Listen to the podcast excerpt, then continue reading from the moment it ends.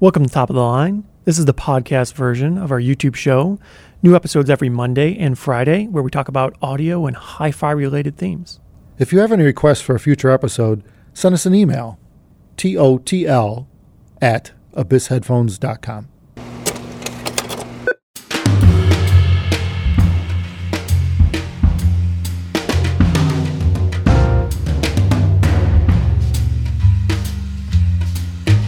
So, a question we get a lot is who are Abyss headphones made for? And maybe it sounds a little obvious, but that's a little unique. I think we'll talk about it. Well, I know they're not made for toddlers Toddlers. No, or infants. no. Maybe they're the same toddlers and infants. we could close. eliminate those right off the bat. Lions Yeah, and that's tigers true. and bears are out too. Oh my. okay. I think a lot of companies have a very different perspective on this one from us because, at least from this perspective, it looks like the majority of companies making headphones, they seem to be in it to make headphones that people want to buy. That What would a- be a sort of a Yeah, goal. that- I It mean, does. makes sense. Seems like it, right? And the, Because this- if you make them and no one buys them, you're, you're going to be that's a out of business. problem. That is yeah, a big problem. problem. Yeah, More complicated than that's that. called though. a flop. So, pretty much the products we make are because we think they're cool and we like them. We want to make them. And the we hope want is to, we want to use them for ourselves. Yeah, right. We want a product like that to exist. That's why we started Abyss because right. we wanted to make a headphone that we would like. It's not to make a headphone that's like everyone else. It's to Right. make a headphone that nobody else makes. 'Cause Right. Why would you make the same product twice? Unique on planet Earth. Yeah. Yeah. Why copy someone else's? Of course. No reason for that. Mm-hmm. Everyone does that all day long already. Well, yeah, I guess nobody can argue that uh, 1266 does not look unique. Uh, that's for sure. Yeah. That It's was a the different Whole, looking headphone. that was the whole goal. Yeah.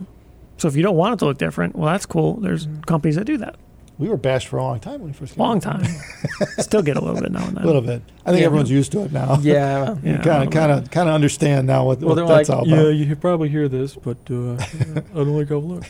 yeah. Yeah. Yep. Anyway, there's another video that describes the design of the 1266 and why it's the way it is, and uh, we'll, There is. we'll maybe we'll link to it in here. But yeah, Maybe. on, on, back on topic. He's You got a know, I mean, story. at the time we started thinking about this whole project years ago, uh, you had the, what'd you have grottos or something, right? SR60. Yeah, And you barely used them. Right? It was like you were, they weren't like something you, you what would you use them for at the time?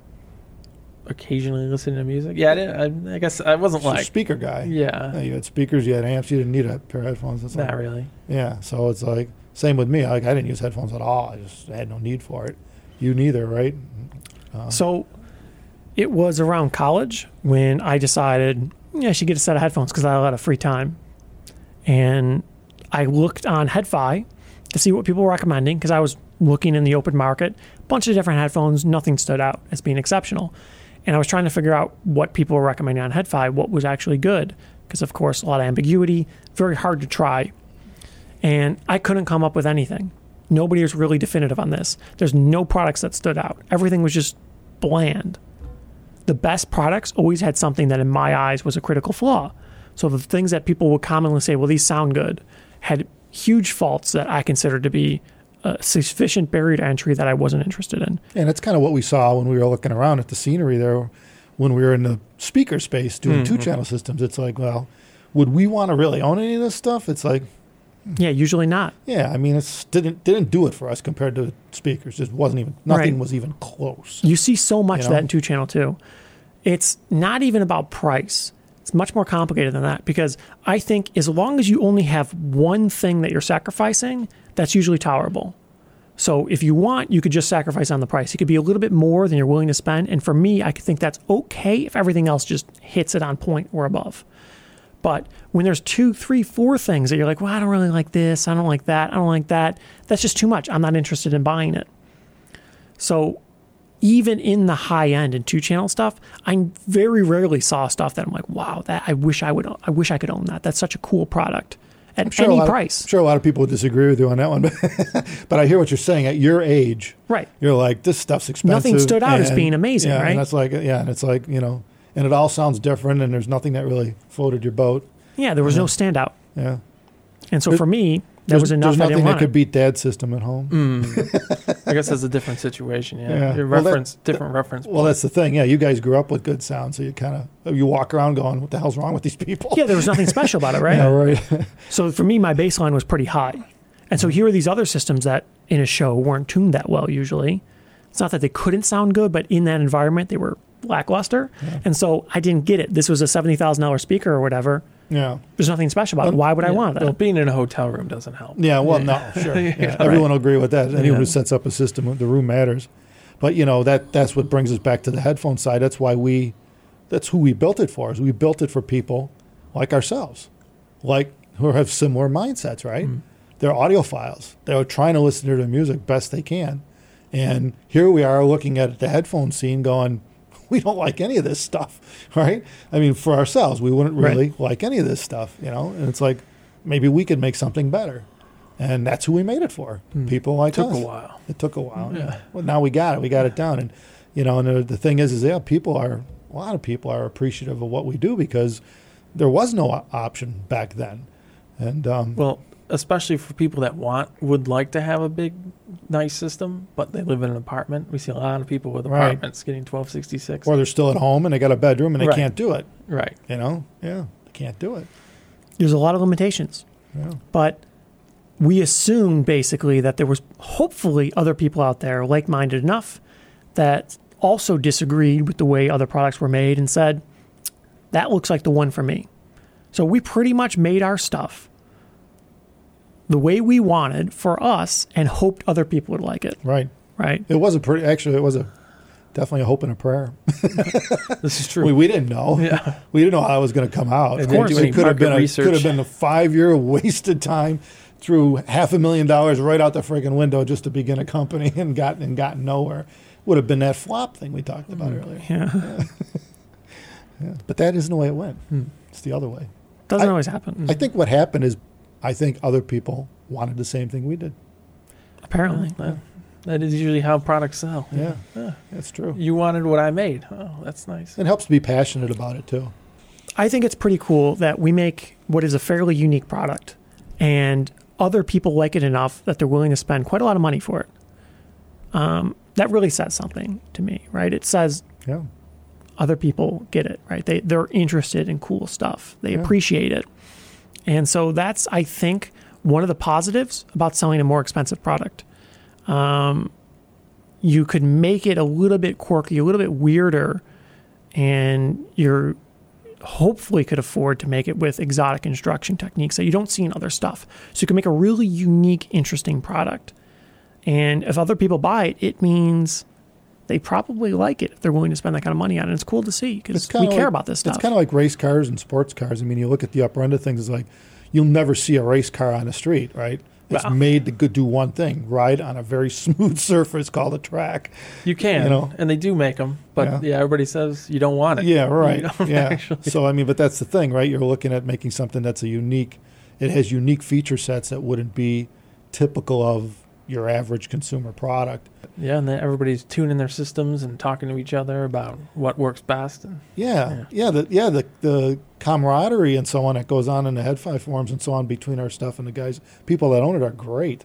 It's awesome to to, to catch it once in a while. People discuss their systems and what they're getting and how they're tweaking it, and it's great. And you could see you could see the progression where they're just some people just take it to a level that you know you wouldn't even think they would go with with Sometimes. headphones. well, there's like pioneers, you know, there's people that are trying stuff, and then after other people try it themselves and they see, oh yeah, that does work, and then Yeah. they're like, I'm gonna do what he says every time. And then now. maybe, Oh, It's maybe like- take another step to another level. right, right. I mean, we were talking about we did a review a while back on uh, a DCS Bar Talk, which is like a sixteen thousand, seventeen thousand dollar deck, which is really upper end, right? Well, I got- p- people on our talking on our thread about uh, going to the next level of their. They own the next level of their deck, which is like I think 30, 40 Yeah, grand, that's expensive. and getting external clocks, stuff like that. Yeah. You know, you're talking, you start reaching a hundred grand for just the deck, Right. Mm-hmm. and it, no problem for some of these people. I mean, it's all relative to them. It's like it's just a toy. It's just something that they they really love it. And the thing is, they're still enjoying it every step of the way. Our headphones are taking them that much further. They're they're going up, stepping up the gear to crazy levels, and they love it. So that's awesome if you ask me. It's uh, it's it's finally coming around if you think about it. The high-end two-channel audiophile scene is coming to headphones. Yeah, for sure. Get out the popcorn. Well, I guess uh, some yeah some of these people yeah they're like we, like, we have to read and like kind of judge what things sound like because like we don't have uh, eighty thousand dollar DAX. or Yeah, anything, right. so- Yeah, we haven't. We could Yeah. get a hold of one to play Yeah. with, but yeah, Right. we're not going to go buying those things. You know, It's a little we pricey. got a yeah. little higher prior, more of the priorities than that. But yeah, Yeah. but I mean, I I'd love to hear it. It'd Yeah. be something we should probably get a hold of for a trade show or something to show people Yeah. the capabilities. You know, but um, anyway, yeah, we'll we'll probably do that. I could see. I always liked bringing the best toys to uh, a can jam or something like that. You know. My next thing I want to do is a reel to reel at a can Oh, jam. Yeah, that's a that, that'd be whole thing. freaking cool. Sounds like a project you got to keep freaking rewinding the tape and all that stuff when it hits the end. Well, we've done that before. yeah, we've done it before. It's not a big deal. It runs out and just goes. Yeah. hey, hey, can you someone hit start on this thing? yeah, I always find it interesting when people ask questions like this, though, because to me it seems so intrinsically obvious. Yeah. I guess I've been involved for a, a bit of a minute, yeah, but people always seem to think that, uh, like, there's this team of people that come up with this concept for this headphone based on market research that is going to be like the average of all the desirable traits that people want in a headphone, and then it's guaranteed to, to make money and knock it out of the park. That's not our goal at all. no, Right? I made Diana because I wanted it because I thought it would be cool. that's That's, it. right? exactly. I, I like it. It's my favorite headphone Yeah, because the- the- I made it for me. That type of marketing is left to So- companies like Procter and Gamble and stuff, who you know they hire guys that went to marketing in school and have bachelor's degree. And th- I've I've taken one or two courses in marketing in my day, and it's complete opposite the way I think. I mean, it's just really they got all these processes, you know, and you do the trials and you do this and you get you know you get people to sample it and all. It's just this whole process to figure out what's how you should put something to market. We just put it. We'll just say we're going to make it the best we can for what we like and put it out there and see if people Yeah, buy I it. hope you like it That's too. I way don't know. easier to me. It's way easier. Yeah, well, You know? if- th- it is different. I mean, if you were trying to sell something to like millions of people, Right, You would that's have, true. You couldn't. Yeah, it just- doesn't work that way. that's true. It Well, doesn't that's have not our that goal. mass Yeah, market appeal. Right. Yeah, I guess you got to do Yeah. that because if you're going to do it that way, you you are spending a, It's probably a- yeah. gobs of money, and you, you need to have all your ducks in a row. It's too expensive to Yeah. flop yeah, Right. at those scales. Agreed. Agreed. Technically, it was for us too, but we knew we would do it, and we did it. So there. I guess. sure. So on that note, we got to get back to work. So thank you everybody for watching, and remember, bring your questions to totl at abyssheadphones.com.